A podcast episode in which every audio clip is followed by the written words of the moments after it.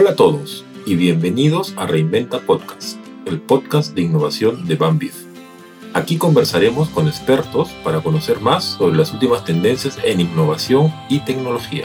Yo soy Hernán Berenguel y de la mano de nuestros especialistas vamos a descubrir juntos cómo pequeñas innovaciones generan grandes transformaciones. Los dejo con nuestro especialista de hoy.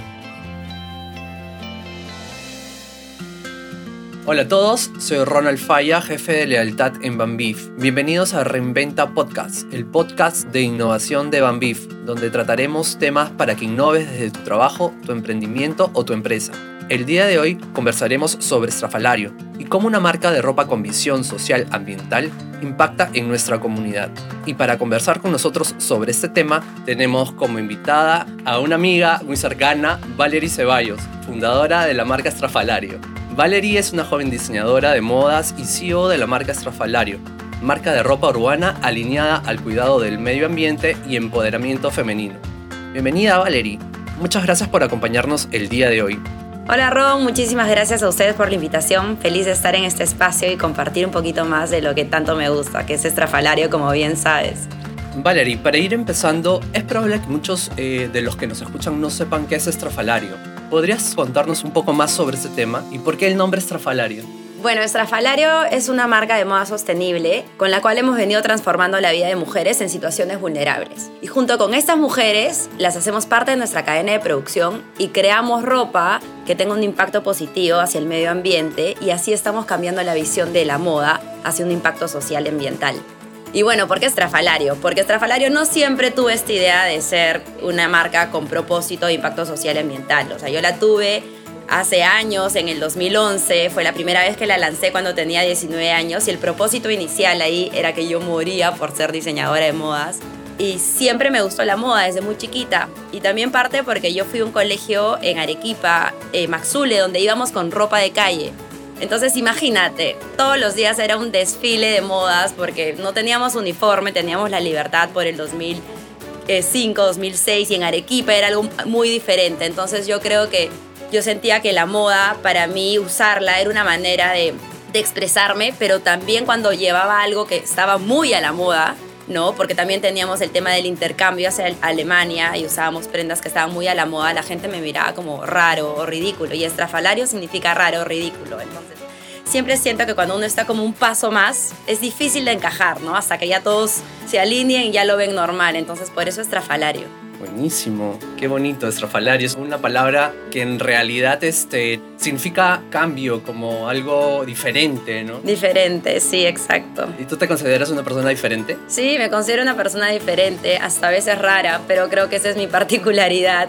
Hablando un poco más de estrafalario, este, ¿nos podrías decir qué modelo ustedes eh, actualmente tienen? ¿Su modelo de negocio?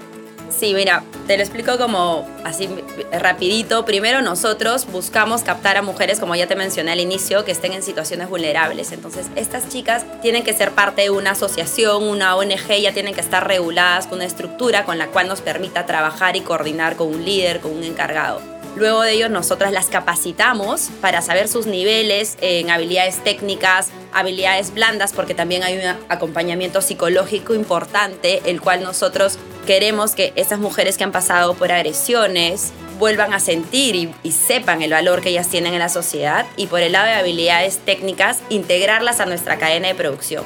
Una vez que sean parte de esta cadena de producción, ellas empiezan a recibir capacitaciones y también un pago justo por todas las prendas que hacen con Estrafalario, co-creando así nuestros diseños.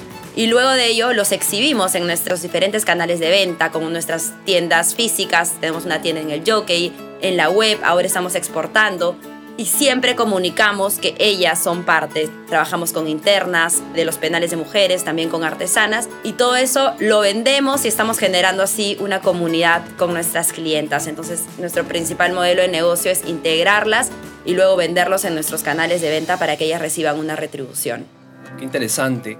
He leído y lo que este he escuchado también es hablar de moda sostenible y unos ciertos lineamientos que tiene eh, Estrafalario ¿Me podrías eh, decir un poco más de qué trata esta moda sostenible? Claro. Mira, no sé si tú has escuchado, pero la industria de la moda es una de las más contaminantes del planeta. Entonces, no estamos hablando de algo gracioso o algo que esté de moda o lo que han visto en la última semana de la moda de Nueva York. No, es una situación súper importante en la cual tenemos que preocuparnos como consumidores porque como sabrás, la moda no es algo que lo uses de vez en cuando, o sea, nos vestimos todos los días, todos los días necesitamos ropa, entonces ese consumismo ha llevado a la industria a generar muchos desperdicios, a tener una explotación laboral a hombres, mujeres y niños, desde la agricultura, el algodón que estás utilizando ahorita, de repente hay veces vas a una tienda fast fashion y dices, wow, ese polo está costando 13 soles, es una ganga piensas que tú te estás ahorrando un poco de plata, pero la verdad, ¿quién lo está pagando? La persona que ganó menos de un dólar por hacer ese polo o el algodón que está teniendo pesticidas los agricultores para acelerar el proceso del cultivo del algodón para así tener responder a la demanda pero contaminando la tierra o los químicos tan baratos que utilizan que no hay una buena regulación de esos residuos y terminan en las aguas, con decirte que la moda es el responsable de más del 30% de la contaminación de las aguas del mundo. Entonces son cifras alarmantes. Y ahí nace la moda sostenible, ¿no? Para restaurar, para restaurar los cimientos, para empezar a pensar en las condiciones laborales.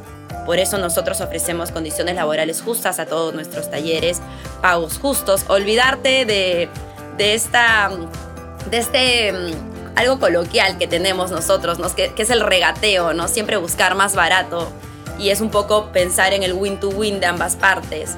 También el otro lado muy importante es los materiales, ¿no? Saber la trazabilidad de tu producto, o sea, de dónde viene este polo que estoy comprando, quién lo está haciendo. Y ahí es un juego de ambas partes. Por eso en Estrafalario lo comunicamos abiertamente, intentamos ser muy transparentes con nuestros procesos para que también nuestros clientes puedan ser curiosos, ¿no? Y preguntarnos, oye, ¿quién borda esto? Las internas del penal. Ah, ¿les estás pagando un precio justo?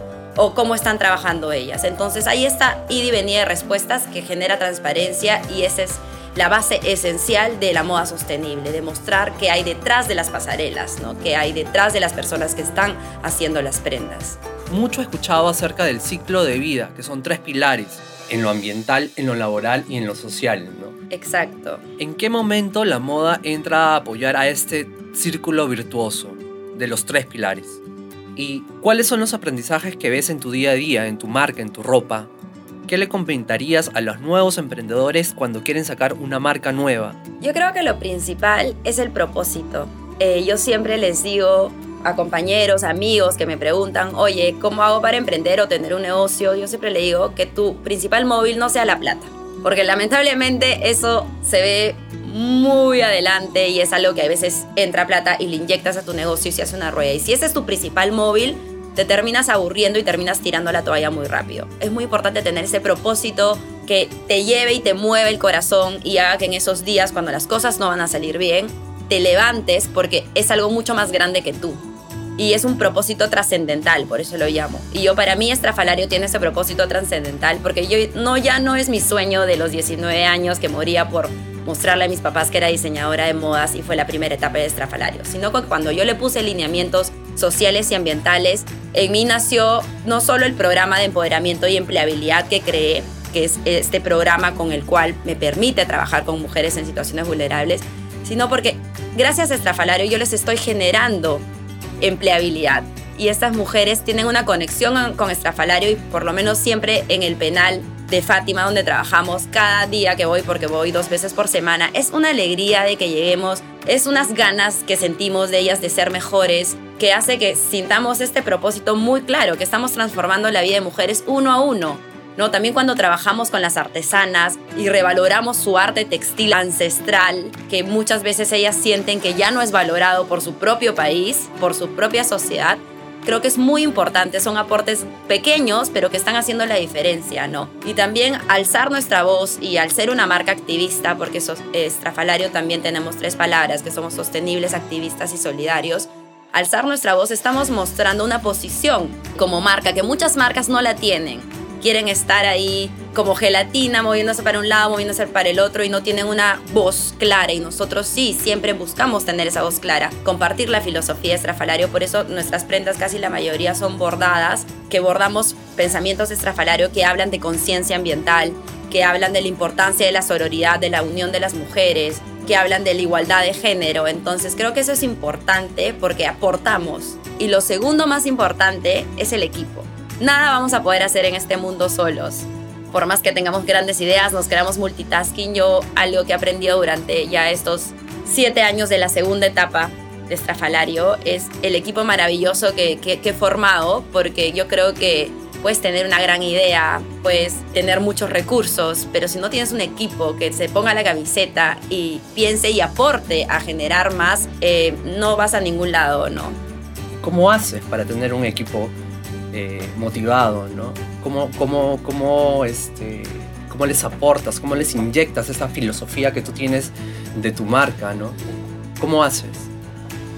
Yo creo que un móvil muy grande es la pasión ¿no? Uno, yo soy una persona bien apasionada por, las cosas que hago y siempre que hablo con alguien intento transmitirle un poco de esa energía para no solo hacerlo parte a la gente de mi equipo, sino también ahí está esta conexión de, oye, tú eres parte de Estrafalario porque Estrafalario no llegaría hasta aquí sin ti, ¿no? Igual pasa con nuestras clientas. Yo muchas veces agarro mis redes sociales y estamos donde estamos gracias a ustedes, porque gracias a sus compras nosotros podemos generar más trabajo. Y este sentimiento de permanencia, de que uno es parte, te motiva, porque algo te desmotiva cuando sientes que tú no estás generando, que no eres parte, que tus ideas no son escuchadas. Entonces yo siempre recolecto toda la información, desde la vendedora hasta la que me vendió la tela, hasta mi clienta, hasta mis socias, porque siento que siempre quiero ver de una manera muy horizontal todo y que todos somos al mismo nivel de, importantes y creo que eso ha generado que tengo un equipo al día de hoy bien sólido con el cual me siento orgullosa que hemos pasado cosas y están ahí al pie del cañón dándolo todo y, eso es lo que más aprecio de, estos años trabajando para eh, en mi empresa, ¿no? Qué bonito, qué lindo que nos comentes todo eso. Es súper importante eh, mantener el equipo eh, súper motivado.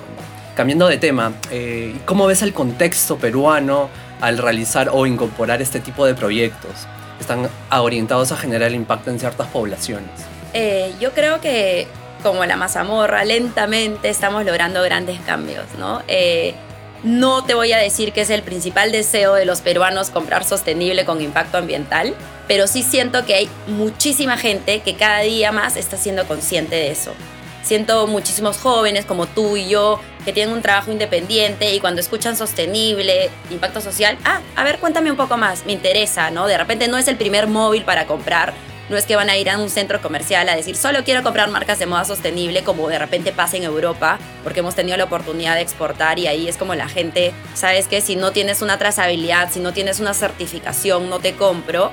Pero yo creo que acá ya, se, ya poco se, se va dando y eso es interesante porque los últimos años he visto un montón de marcas de moda sostenible y no solo de moda sostenible, porque la sostenibilidad no solo es para la moda, eh, debería ser el mantra de todas las industrias. En cualquier acción que hagamos debe estar presente porque esa es la manera de pensar en un futuro para heredar a, las próximas generaciones, porque si no, ¿qué le vamos a heredar a nuestros hijos, a nuestros nietos? Entonces creo que sí es súper importante tener esta conexión, ¿no? me parece importante lo que dices, ¿no? Por ejemplo, yo que también soy un poco comprador de, ropa, algunas veces no, no, este, no identifico las marcas que, son, que ayudan a la sociedad o al medio ambiente. ¿Cómo podemos nosotros eh, saber eh, cómo la marca apoya esto? Actualmente hay un lugar, algún sitio donde este, se apoye esto, hay apoyo del Estado hay apoyo de, de las empresas para, para poder difundir este tema? Bueno, se han empezado a crear diferentes asociaciones. Por ejemplo, el Perú desde el 2015 ya tiene la Asociación de Moda Sostenible. Qué interesante. Entonces eso también genera un gran movimiento. También están plataformas como Cunan, que son plataformas que visibilizan emprendimientos con impacto social y ambiental. También está Nest, entonces todas esas plataformas están intentando poner en una vitrina y hacer mucho más de conocimiento público que esto ya existe en el Perú y sobre todo educa, como tú dices, a los consumidores. Algo que sí, como consumidores todos nos tenemos que preguntar, ¿a qué queremos apoyar? ¿Hacia dónde va a ir nuestra plata? ¿no? ¿A quién le estoy dando mi dinero y qué va a hacer con ese dinero? ¿no? Entonces yo creo que partiendo de ahí hace que te cuestiones mucho más cosas, ¿no? Y empieces a intentar preguntar si son marcas locales, oye, ¿con qué proveedores estás trabajando? ¿De dónde viene tu algodón? Y saber por conocimiento público que las grandes marcas, las fast fashion o como los fast food, tienen los menos lineamientos posibles de sostenibilidad, porque eso no genera mucho margen de ganancia si queremos hablarlo de un tema netamente comercial, ¿no? Entonces, de repente alejarse un poco más de eso y optar por marcas locales, eh, marcas pequeñas que estén emergiendo, ¿no? Valeria, te he escuchado que nos has dicho que trabajas con comunidades vulnerables. ¿Me podrías decir cómo te ha impactado a ti trabajar con estas comunidades y con qué comunidades trabajas? Eh, antes de pandemia trabajamos con 16 mujeres, madres jóvenes entre 13 a 18 años del INAVIF. A raíz de pandemia se cerró y al día de hoy ellas ya no están aceptando nada por temas también de, de seguridad pero con ellas empezamos a generar, empezaron a ser parte de nuestra cadena de producción y empezamos a crear bolsos, bordados a mano. Luego tuvimos la oportunidad de contactar con la ONG AIDER y trabajamos con 20 artesanas de las comunidades de Ucayali y con ellas sacamos una linda colección en el 2018 inspirada en los bordados chipibos, ¿no? Y ellos fueron también parte de nuestra cadena de producción y al día de hoy de vez en cuando nos hacen algunos productos que seguimos manteniendo en stock. Y del 2019 tuve una gran oportunidad de, junto con la Fundación Vice y el Museo Arqueológico del Brujo, trabajar con todas las artesanas de la comunidad de Hice una colección inspirada en la señora de Cao en todo su legado, en todo su arte textil, pero este fue particularmente hermoso porque no solo trabajamos con las cinco señoras que sabían este arte textil que tenían más de 60 años, sino lo que hicimos fue crear una escuela de bordado para convencer a jóvenes de entre 18, 17, 24 años que aprendan estas técnicas y no se queden en el olvido porque estas técnicas pasan en generación en generación. Y esto hizo que por seis meses chicas jóvenes aprendan y ellas también puedan ser parte de la producción de esta colección y sobre todo les quede esta cultura y sea una forma de revalorización del arte textil. Y desde el 2016 trabajamos con las internas, empezamos con seis internas del penal anexo Chorrillos, al día de hoy ya somos más de 30 entre el penal de anexo y el penal de Fátima y bueno, ellas con ellas sí trabajamos durante todo el año. Entrar al penal es una sensación de, de, gratitud y ver cómo mujeres tienen esta capacidad de reinvención, ¿no? de querer hacer ahora las cosas bien, de tener ese arrepentimiento y que los motiva simplemente a ser mejores y sobre todo valorar, valorar las cosas chiquitas de la vida, como salir y tomar aire puro ahora que camino por el malecón, esas cosas que a veces las perdemos por la cotidianidad de la vida. En la cárcel me he enseñado a valorarlas muchísimo más, ¿no? Y eso es solo gracias a trabajar con ellas. Y sobre el tema de las capacitaciones, porque ¿cómo haces para combinar esta, em, este legado peruano para que se muestre en una prenda eh, diseñada por ti, ¿no? Cuál es esa conexión que haces con esas comunidades, las capacitas acerca de los nuevos diseños, las tendencias. Sí, o sea, es súper importante como tú dices, porque cuando uno va y copia solo sus diseños, ahí caemos en apropiación cultural, ¿no? Que es un término que se ha venido dando con muchas marcas. Por eso nosotros creamos este programa social para que ellas eh, puedan ser parte del programa y reciban también capacitaciones de nuestro lado. Entonces, hablamos mucho de teoría del color, darles un valor agregado a los productos que ellas ya venden y junto a las ONGs trabajamos para que les instalen máquinas y puedan generar eh, más productos con lo que ellas ya han venido trabajando, ¿no? Entonces, este win-to-win de ellas darme su conocimiento y yo también hace que realmente ellas integren y puedan también utilizarlo para sus siguientes colecciones, ¿no? Entonces, nosotras no solo les ofrecemos un pago justo, sino también las capacitamos y sobre todo las visibilizamos, que eso es algo súper importante, ¿no? Demostrar quiénes son las personas que han bordado y que sean parte de Estrafalario, ¿no? También cambiando un poco de tema, ¿cómo haces el tema de marketing? ¿Cómo haces para que Estrafalario sea conocido? Eh, bueno, de hecho las redes sociales ahora lo son todo, ¿no? Es nuestro mayor canal de comunicación definitivamente. Gracias a las redes sociales podemos mostrar lo que hacemos y seguir expandiendo la filosofía de Estrafalario. Ya hace unos dos años trabajo con una agencia, pero antes de eso todo el contenido lo generaba yo, pero también me apalanqué mucho de los influencers, ¿no? Entonces yo creo que los influencers también es algo súper bueno porque son líderes de opinión de diferentes comunidades y puedes llegar a estos diferentes públicos que de repente uno no puede llegar y así haces conocer tu marca. Pero para mí lo más importante es siempre alinearme. Yo siempre he buscado desde mis modelos y desde los influencers con los que trabajo que tengan que tener lineamientos parecidos a los de la marca, tenga que ser gente consciente, que de repente no esté hablando de sostenibilidad per se, pero es una persona sensible con su sociedad, que está dispuesta a escuchar al cambio, que quiere apoyar. Entonces, no algo tan de repente banal como solo ponerse la prenda y decir, ay, esta prenda me queda súper cool y that's it, sino alguien que que me muestre un poco más de, contenido rico de, de, valor para mí. Entonces siempre busco alinear y creo que esa ha sido una jugada muy chévere porque siempre estamos hablando lo mismo, ¿no? Y, estos influencers han terminado enamorándose también de nuestros productos y ya no es una cosa que se vea muy como, oye, yo te doy la prenda, hazme una story, sino se ve muy orgánico. Hay días que ni siquiera me etiquetan, pero yo las veo utilizando la prenda y creo que ese es el mejor, la mejor manera de vender tu producto, ¿no? Que realmente lo utilizan y eso lo perciben sus seguidores y también nos chorrean y empiezan a conocer de Estrafalario, ¿no? Y ya está en nosotros, en nuestras redes, seguir comunicando nuestro propósito. ¿Y la pandemia? ¿En la pandemia cómo te fue? Ay, la pandemia. Cuéntanos un poquito de,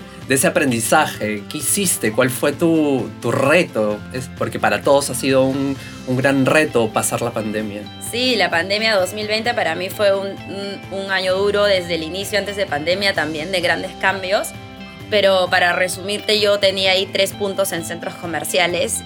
Entonces para mí fue grave, pero algo que sí yo me puse era que no iba a despedir a mis seis vendedoras de ese momento.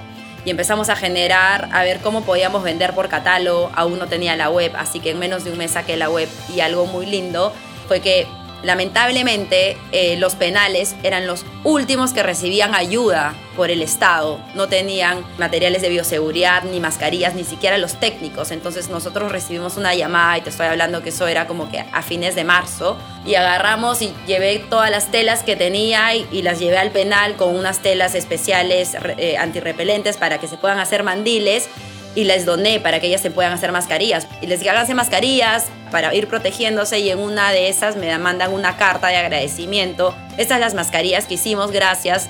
Y cuando yo recibí la mascarilla dije, wow, yo puedo vender esta mascarilla, estaba muy bien hecha. Y así fue la primera idea y creo que siempre como hablando con, con un tío abuelo, él me decía, en una crisis mundial o en una pandemia unos lloran y otros hacen pañuelos. Y nosotros hicimos pañuelos en las crisis, en los fracasos, siempre van a salir nuevas ideas y tenemos que aprovecharlas y salir on time. 2020 a 2021 hemos crecido 350%. De ser solo Dayana y yo pasamos a una planilla de 16 personas, a tener más tiendas. La verdad que en pandemia, si bien es cierto, sí un año súper doloroso y de pérdidas grandes, pero por el lado profesional y de, y de la empresa creció, se disparó. Con las mascarillas nos abrió este canal de poder exportar y sobre todo Instagram, no sé si acuerdan que abrió el algoritmo y ya no era que solo te veían en Perú, te podían ver en cualquier parte del mundo. Entonces eso hizo que de la nada me llaman de España, vendes mascarillas, las queremos, porque encima eran todas estampadas, empezamos a hacer bordadas, floreadas. Y representó durante el 2020 un 70% de las ventas de mi negocio hasta julio del, del 2021 que ya logramos cambiar el switch, volver a nuestro core, que son las prendas, las blusas, ¿no? porque también las mascarillas cayeron pero sí, ese fue el aprendizaje. Mi aprendizaje más grande es aprovechar las oportunidades, salir a tiempo y buscar siempre la diferenciación competitiva, ¿no? Bueno, Valeria, ahora sí un poco de cherry. Dinos dónde se encuentran tus eh, tiendas físicas y tu, tu web. Para todos los que nos escuchan y quieren, quieren este, comprar tu marca. Por favor, los voy a esperar en la tienda del Jockey en la zona barrio. Estamos ahí con nuestra tienda hermosa que encima le hemos dividido y ustedes van a entrar y van a poder entender muy claro cuáles son los materiales con los que trabajamos, los diferentes propósitos. Y ahí están nuestras vendedoras, que ellas también son nuestro principal canal de comunicación. Luego nos pueden encontrar en la web www.estrafalario.p, que llegamos a todo el Perú y pronto a todo el mundo. Y bueno, y en nuestras redes sociales, ¿no? En Instagram, en TikTok, estrafalario.p y de hecho ahí no solo van a ver las prendas, sino también van a aprender más sobre moda sostenible y cómo iniciar en este camino hacia la sostenibilidad. Y ya para terminar, tú sabes que los libros y las películas nos inspiran. ¿Nos podrías eh, recomendar un libro o una película para poder este, verlas o leerlas? Sí, de hecho te voy a recomendar dos. Uno, de mis libros favoritos como que de temas no solo personales, sino de crecimiento personal. Es El Secreto, pero no vean la película, lean el libro. Es un libro que he leído tantas veces como El Principito, que lo lees en diferentes épocas de tu vida y solo te inspira y te motiva. y otro súper bueno para temas profesionales es repensar la ventaja competitiva de Ram Sharm. Es buenísimo porque hace que siempre te pongas como, o sea, nunca estés conforme, que eso es algo súper bueno y siempre estés pensando cómo sacarle la vuelta para hacer algo distinto de lo que ya estás haciendo. Y creo que es algo que hicimos nosotros en el 2020 y al cual le debemos el crecimiento también de Estrafalario, ¿no? Muchas gracias, Valerie. Muchas gracias por, por este podcast interesante todo lo que nos has dicho y súper motivador. Muchísimas gracias, Rom, y a ustedes por crear estos espacios que son súper necesarios para, para poder aprender. A mí me hubiese gustado que en mi época, cuando empecé a emprender, haya tantos podcasts y tanta información de gente que ya lo está haciendo, que creo que es tan necesario. Así que gracias por ello. Muchas gracias, Valerie. Eso es todo por hoy. Gracias por su preferencia y escuchar Reinventa Podcast, el podcast de innovación de Banviv, donde tratamos temas para que innoves desde tu trabajo, tu emprendimiento o tu empresa. Para conocer más sobre nuestros productos pueden encontrarnos en banviv.com.pe.